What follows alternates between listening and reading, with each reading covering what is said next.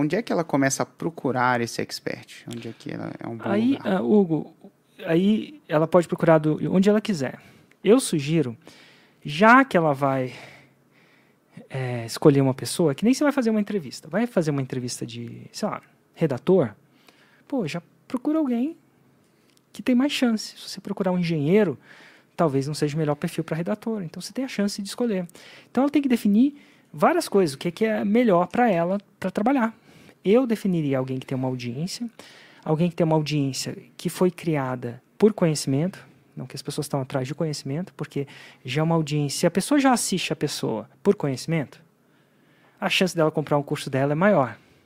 Uhum. Então, não porque ela assiste porque ela é um blogueirinho, ou porque entra no gelo, ou alguma coisa do tipo. Não, assiste porque ele quer aprender XYZ. Opa.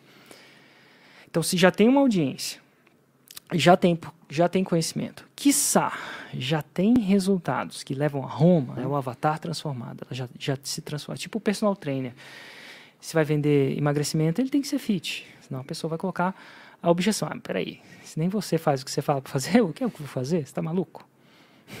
Nem você pode, acredita. Pode em... me dar tudo, toda a lógica do mundo, mas a gente Nossa. aprendeu que não é a lógica que faz a gente decidir, né? Não é a não lógica. é o cérebro lógico. Não, na maioria das vezes. Então, que, que acontece? Então, procura alguém que já tenha tido resultado, que já tinha estudo de caso. Agora, tem, o mundo não é perfeito. Tem gente que tem um pouco mais disso, um pouco mais daquilo, que nem marido perfeito. Não existe. Tem vantagens e desvantagens, ônus e bônus. E aí você faz uma. pesa as duas coisas.